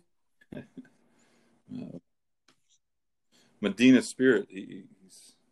I kind of I kind of like that horse. You know, he's kind of the Yeah, I mean, underdog. he's not. He doesn't have the star power the other two. he, he showed he showed a lot of grit. Like that's that. for sure.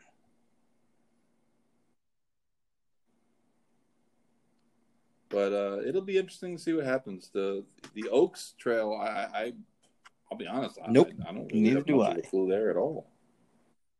Um, certainly the race at at, uh, at Gulfstream that featured the uh, the champion of last year, the champion. Uh, Oh boy, um, the Davona Dale was the, the, the 2021 or not unveiling so of Vequist. she was no show. vanquished. It was. It really That was, was. a bizarre race. It really was. Whole Bodemeister just like crushed it. She looked like Pine Tree Lane. She was so far ahead. She started wandering at the eighth pole or inside the eighth pole, and she still won by like ten lengths. It was it was uh it was really nuts. I, I mean, she really hadn't ever shown Not a whole lot fast. of early speed like that. So I, that was kind of nuts. I mean, it was. It, you don't see many races, period, but especially you don't see stake races where, where you get fifty-two to one shots winning, nine to one shots second, fifty-three to one shots third, and eighty-four Yeah, to one shots fourth. the public Um, was off.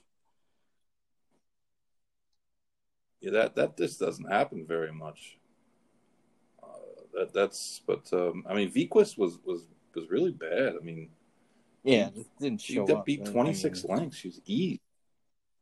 They're saying that I can't really find anything wrong with her, but she's it, it's hard for a horse as good as she was as a two year old and consistent as she was to um to just get beat twenty six lengths and not have you think that um, Something's up. Yeah. that that something is uh, something's amiss. Which which you know I feel bad for Butch Reid because he doesn't get a whole lot of star power type horses like like her, and I mean that's got to be frustrating and it is all hell. Um, having a good horse like that, having him run so poorly, just uh, it's just frustrating. It, I, I know it's. I mean, I've been there with with a lot lesser horses where you you expect them to run well. They've trained good. Everything seems like it's perfect, and then you put them in the race and they just don't do anything. You know, and and you scope them and they scope clean, and you you, you see if they're unsound the next day and they're fine. Yeah, that's and got it's that's like, got to be man, killer. like, That would drive me nuts. what you know like what what is wrong and you you know you spend the next week looking at them like waiting trying to find something's got to be wrong Just- horses don't just not show up. You draw their blood and, and that might come back or it might come back you know a little of this or a little of that. Nothing that actually says hey well, you know this this cost you 20 lengths in a race. But that's why uh, you know that's, that's one, one of the know, reasons why they run the races. I'd pick every winner on paper. Um, on paper, I'm perfect, but the reality is, I, I I've made like no bets this whole Disappointed weekend. Barely bet To hear.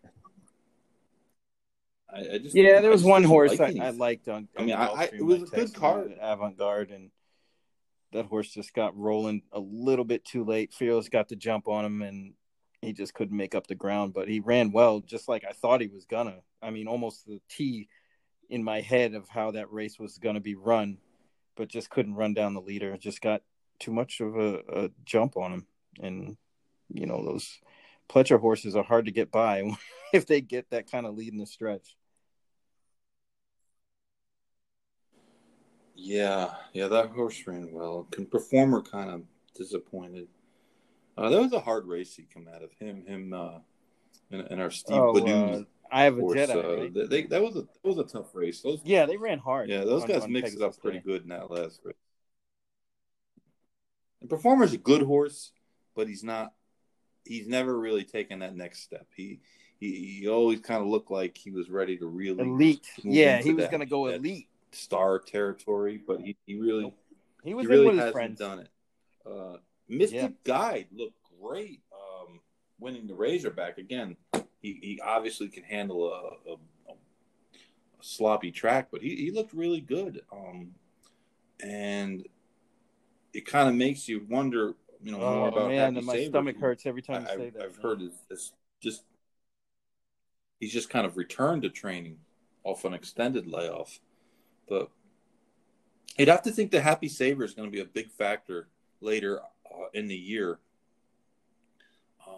Or at least you would hope. I mean, I'm not sure what's wrong, why why he was given so much time, but um, I mean those those two look like they they could be all right because you know we've we've lamented about the older horse division being really really thin, uh, especially on the dirt side this year coming into this year. So it, it's good to see uh, some of the four year olds stepping up and and and showing that uh, you know that it's going to be a a decent enough year. I mean, Charlatan's a four year old that uh, just got beat out in, in Saudi. I'm not sure what he where he comes back.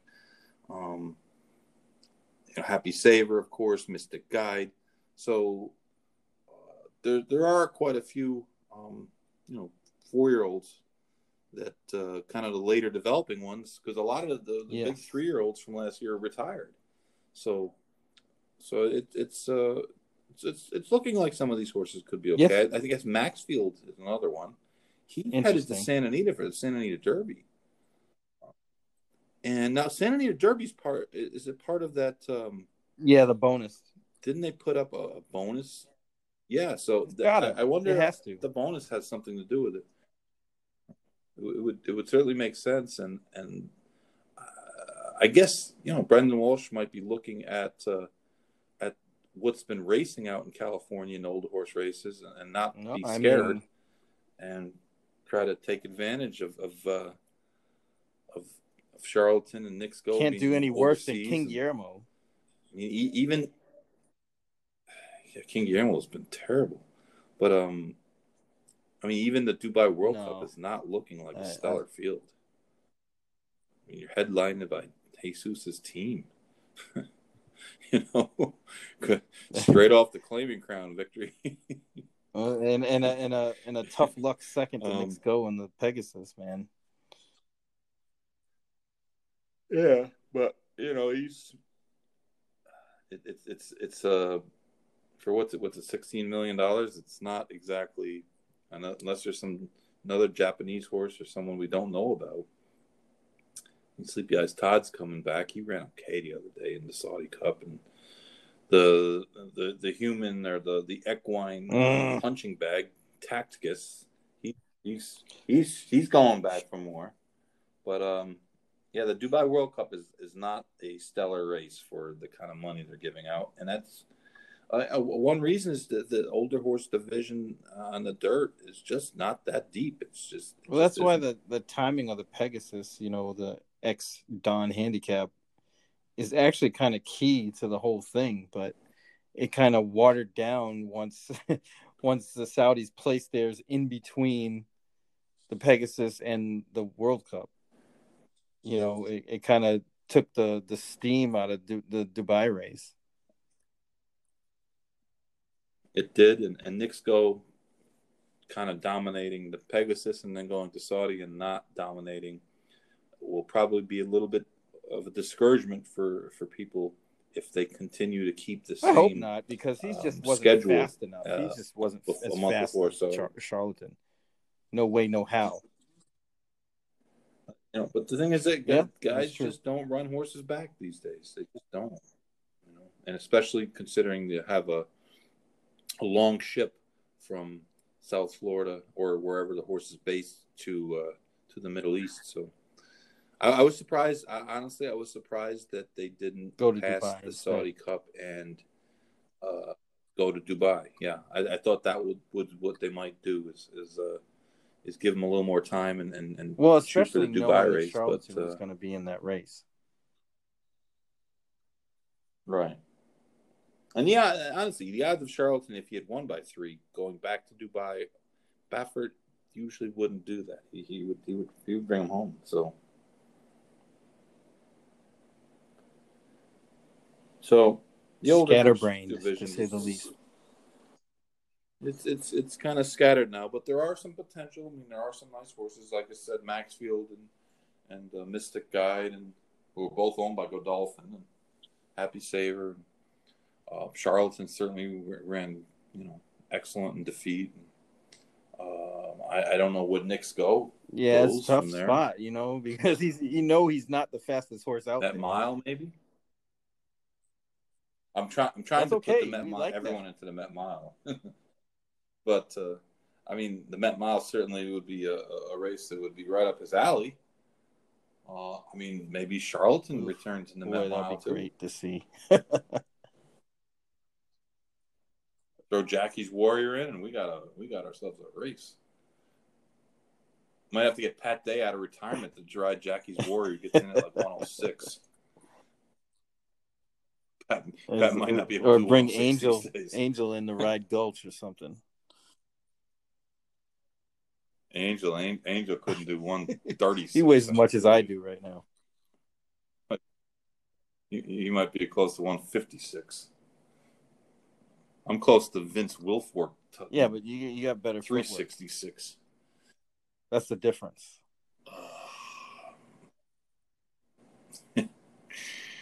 oh man. Well, we don't have much on the Derby front this week. Coming up, we just have the, uh, the Tampa Bay Derby, which uh, and the San Felipe, um, uh, and the Gotham. But I, I mean, the Gotham is probably not going to be a spot um, where we see a, a, a lot of Yeah, I might make an appearance out in. Tampa this weekend. We'll see. I was thinking about, I was thinking about maybe uh, uh, the great uh, Joe Vill- Villante. Villante. he doesn't like my friend Villante, so that sounds making fun in Spanish. But um, Joe Villante is threatening to be there. Joe, who is uh, our Racing City restaurant mean, reviewer. Does it get any better than that? So, yes, as a matter of fact, uh, I got. I'm, I'm calling him tomorrow, getting a, a review of a of, of a new restaurant. So that'll be uh, going Okay, to Circles okay. Digest to be out later this week. Joe V's uh, recommendation. After the races on on there. uh, on Sam So- F. Davis Day, I went to this place, which is known in the in the Tampa Clearwater area, Frenchy's, but it was the one in Dunedin, and they had Yeah. garlic crab fries that were absolutely phenomenal. One of the best foods I've ever eaten. Is that in Clearwater? There's a there's a couple in Clearwater? Clearwater. This one was technically in Dunedin. Yeah. 'Cause I, I know I've oh yeah, I the one, the one by the beach. Yeah, that one's good too. I think we saw I like, wouldn't be Aaron surprised. Daulton in there once. Did he have a mullet back in back in the day. Yeah, I think he always had a mullet. it's on the Jack The late McDowell great plan. Darren Daulton. Yeah, yeah. We used to go to games uh, in Clearwater. They have a nice little stadium for the Phillies. and Blue go to Jays, right? They're they're actually It's where playing the their Blue home Jays games used to play. Yeah. And then uh, the Tigers played in Lakeland, which was kind of halfway to. Orlando. Um, the Yankees, Braves in course. Orlando. Yeah, I, I never. Uh, yeah, I saw the Braves one time. Uh, we went over there. And Astros in play, Kissimmee? Uh, the Cardinals. I know. No, not anymore. The Astros are I now know. in West That Palm with the Nationals. That's good for us. I like it down here. We, uh, I mean, Jupiter. We have the Cardinals and the I was going to say No, the You Expos, call them the but uh, the Marlins. Same thing. You know, the Expos used to be in uh, in Jupiter. That's the first time I ever saw Vlad Guerrero play. Was in a spring training game in Jupiter, uh, and he hit a line drive, and it, it, it, went over the shortstop's head by about five feet and hit the wall. I mean, it was. Never And I seen remember anything calling my like dad that. saying, "I just saw like the, I said I just saw like the best baseball player I ever saw, and I never even heard of him. And he's got like a weird name. Like his first name is Russian, but he's from the Dominican. Vladimir Guerrero, and he's all kind of gawky looking, but man, he hit some like just like you know the old saying, the the sounds good. Yep. Comes yes. uh, sounds different coming There- off his bat. that. That was the he hit guy, that hard. man. It was like he hit the ball so hard that it's like the pitcher was almost embarrassed. The best part it was- it about him is the no- Batting gloves. No, Yeah, strong hands to do that. Oh. You know, I saw him play. uh Yeah, oh, quick man. and strong. No, he was he was some player, and and never and and he never you know got his due because he wouldn't learn English. He still doesn't speak English. He just didn't care to learn English. He just said, I don't, I don't, I don't care. I don't want endorsements. I don't want. It doesn't matter to me. You know, and his kid is his kid's a. It's funny because his kid No, doesn't look Not like even him a at all. bit, actually. His kid looks more like me. He's got like a Yeah, he's bigger. He, he- he's he's like a kung fu panda type body, you know. But he can hit the ball too, and he and he, he's got that swing. But um, yeah, spring training was always one of the great things about about South Florida. And um, I remember when the Orioles were at uh, in Oh, Fort yeah. Lauderdale uh, off Commercial Boulevard. It was kind of a crappy stadium; it wasn't great. But the good thing about it was it was old and it, it was close. It was really close to the. Uh, um, you could, you know, you, you sat really close to the players. Oh I- I- boy. I, saw Gasper Moschera there after he had retired. I was sitting in the stands, and this is a true story. I was sitting in the stands, and I had a horse in that day, a first timer, and Susan was working for me. And my mom and dad were in town, and we had got tickets. And of course, the, the race was like an extra race, and we weren't expecting it to go. And we had the tickets, and I was like, man, I can't get out of this. So I was like, listen, just saddle a horse. I don't think she'll win first time, anyways. And, uh, you know, just tell the jock, got Elvis. Elvis Trujillo rode her. And I said, yep, Soupcon was the name of the horse. S O U P C O N. Um, and of course, we didn't have like, um, you, couldn't watch races on your phone back then. this was like the dark ages of like 2001. And um, we were sitting out in, and kind of like, uh, like, like right, right parallel to like where the first base bag is, about maybe 15, 20 rows up. And a guy walks down the, the aisle, and I'm saying, and with no shirt on, got shorts, no shirt, and he looks Wait exactly like Gasper Moschera, like exactly like Gasper Moschera. So you know, sometimes you see somebody and and you, they look like somebody you know, and you're not really sure if you know you try to make eye contact with them, and you're not really sure, um, you know, if you should say something because if it's not him, you're gonna feel like an idiot. So I was like, ah, screw it. You know, so I said to my dad, that looks like O'Shara. And my dad's like, yeah, it looks like Gasper O'Shara. So I was like, Gasper. And he looked over and I was like, holy shit. It's. What are you doing And he's here? like, what are you doing here? I'm like, what am I doing here? What are you doing here? Like, oh, I just came to see the game. Well, yeah, obviously. And he says, don't you got a horse in today? I'm like, yeah, in a little while. yeah, you must not like her. nah. Nah. Ugh. She won, of course. Easy. Easy. Money in the bank. Yeah, she won. She won. Not only did she win, she won easy. But um, they they they tore that stadium down, I think, and then there's a soccer stadium over there now. I Rafael Palmeiro hit a home run, and he was on the Orioles, and I can't remember who they were playing. Maybe the Dodgers. Vero That's when the Beach. yeah. Dodgers were in uh, Vero Beach. They used to play the Dodgers like every third game was the Dodgers. And he hit a home run, hit the light tower about halfway up in, in right field. And it had to have been 500 feet. I mean, it, it just had to have been. Like, it, it was a uh, it was one of those like you didn't have video for it or anything, but it was like, did I just see that? Like that was that was crazy. That was absolutely crazy. And I remember another game I sat there. We were like two rows behind Tommy Lasorda, and Tommy Lasorda signed sure autographs the entire game. The entire game. Never one time like like you know like big shot at anybody. People kept coming down, and, and, and, and he was on the aisle seat, and you know asking to take a picture or or uh, you know sign an autograph, and he, he signed every single one. I mean, never never complained, never said anything. But we could hear him, you know, talking. But yeah, he was he was he was uh he was a good sport about it. That's for sure. But we used to get tickets for like five Remember those bucks, days? six bucks. Yeah, we were. Uh, there's a guy, right? His name is Edison. Edison Azalte.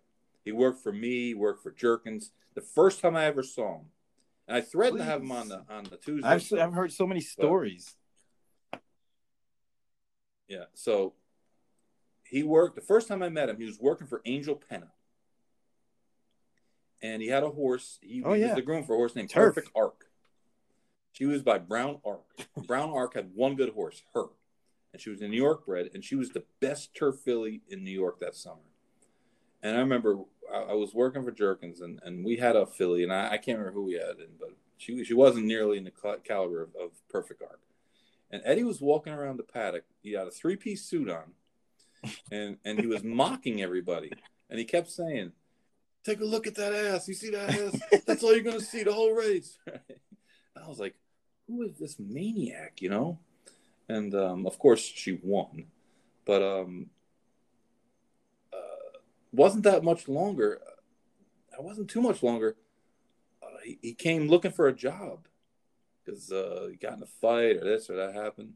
Maybe the next year, maybe the filly retired. I can't remember all the particulars, but I hired him. I gave him a job. So next thing you know, he's working for Jerkens, and he, he worked for me. He worked for Nick Zito. He worked for uh, uh, Oh my god! Jimmy Jerkens for a while. Uh, He's now he's working for Kent Sweezey now. Um, yeah, he's Ken Sweezey's man. Ken said he had to suspend him for like a week for, you know, being Eddie. But uh, yes, sometimes he's like a horse. He needs a little freshening. You got to get him out of the barn for a little. But he works like a like he knows horses. Like he's just an old school, like has the natural instinct. He's not great with people, but he, he's really good with horses. And um, so, anyways, the point of the story was we were sitting by uh, in this at this old stadium, Fort Lauderdale Stadium. They didn't really have dugouts, so the guy the, the the bullpens were just basically chairs on the outside of the the foul line, you know, right by the fence. So you could kind of walk down there and be right, you know, like five feet from the players. And Eddie went down there, and and I don't remember what if he asked the guy for Oh, a yeah. ball or I remember something, and the guy's name was, was Jose Paniagua, was his name, Jose Paniagua, and, the guy wouldn't give him a ball, and Eddie started cussing him in Spanish, calling him a scrub. and he said, Paniagua, that means running water. He goes, You're, uh, you know, I can't remember exactly what he said, but he totally he cussed the guy out, and the other guys, Spanish guys in the dugout or in the, in the bullpen, or you know, the the what what served as the bullpen, started laughing. The guy got all mad. I said, Matty, man, you're gonna get beat up by Jose Paniagua. Good, then you're gonna have to give me a check. I was like, man, we're gonna get thrown out of this place. But um, yeah, Eddie's one of those characters, man. He, he's he's just one of those racetrack guys that that spend their whole life there and you know kind of bounce around a little bit, but but they have the knowledge um, that you can't teach. Uh, you know, it's all the old school methods and and uh, how to put a spider bandage on. Then you know, just just uh, uh, put horses in ice and and, and, and hot tubs and um, you know, he, he was he's he's a he's a good guy, but uh, every once in a while he does he need, he needs like he needs to get turned out for a week, freshened up, so he comes back. But but yeah, he almost got us thrown out of Fort Lauderdale Stadium. Good old Edison.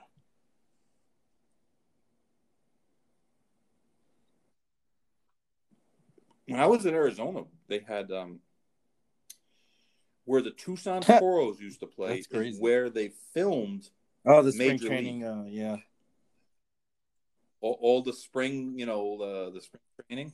Yep, they, they, that was where the the Tucson Toros were there back then. I, I don't even know if if a team plays there or not, but the Cleveland Indians actually did have spring training there. That was their spring training home. And I remember um, when I was in college, me and a friend of mine, we it was a similar bullpen setup. They really didn't have a bullpen.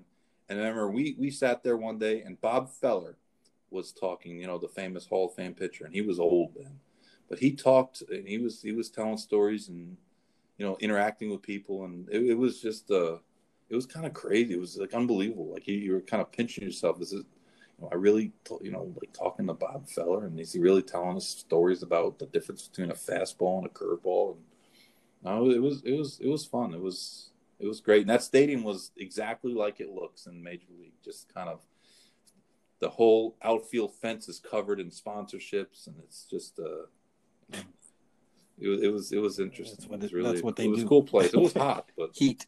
you know, Arizona, it's hot. Anyways, we're running out of time, and I, again, I always want to thank you for all the time that you give us, and uh, appreciate you being the co-host of the Big Monday Show. And uh, we'll have you back next week, and maybe we'll see you at Tampa. Hey everyone, I want to talk to you about BRL Equine. BRL Equine is a company that would be considered by most the premier equine supplement company in horse racing. They spend a lot of money, millions, on, on research and development before they put these products out. This is not a fly by night organization just tossing some couple things together and, and throwing it out there. The they use FDA supervised facilities. What they say is in the products is actually in the products. Nothing illegal, nothing illicit. It's perfectly legal and it's beneficial for your horse's health. They have a new product called Flexify that's been only uh, out on the market for, I think, about six weeks, and the early returns are great. I know a lot of trainers that have given me feedback, and these are guys that are going to tell me the truth. Um, there's a million supplements out there, a lot of things that people have tried that haven't really been effective, and so far, everyone seems to really believe that Flexify HA is is a is a really excellent uh, supplement to help the horse's joints. Contact my friend Joe Velante at 215 501 6880 or get a hold of me at going in circles podcast at gmail.com and I will get Joe in touch with you. And uh, if you're lucky, you might even get him for a lunch. But BRL Equine is a really good company and they have some really, really good supplements. And if you're an owner, ask your trainer. If you're a trainer, give Joe a call. Thanks.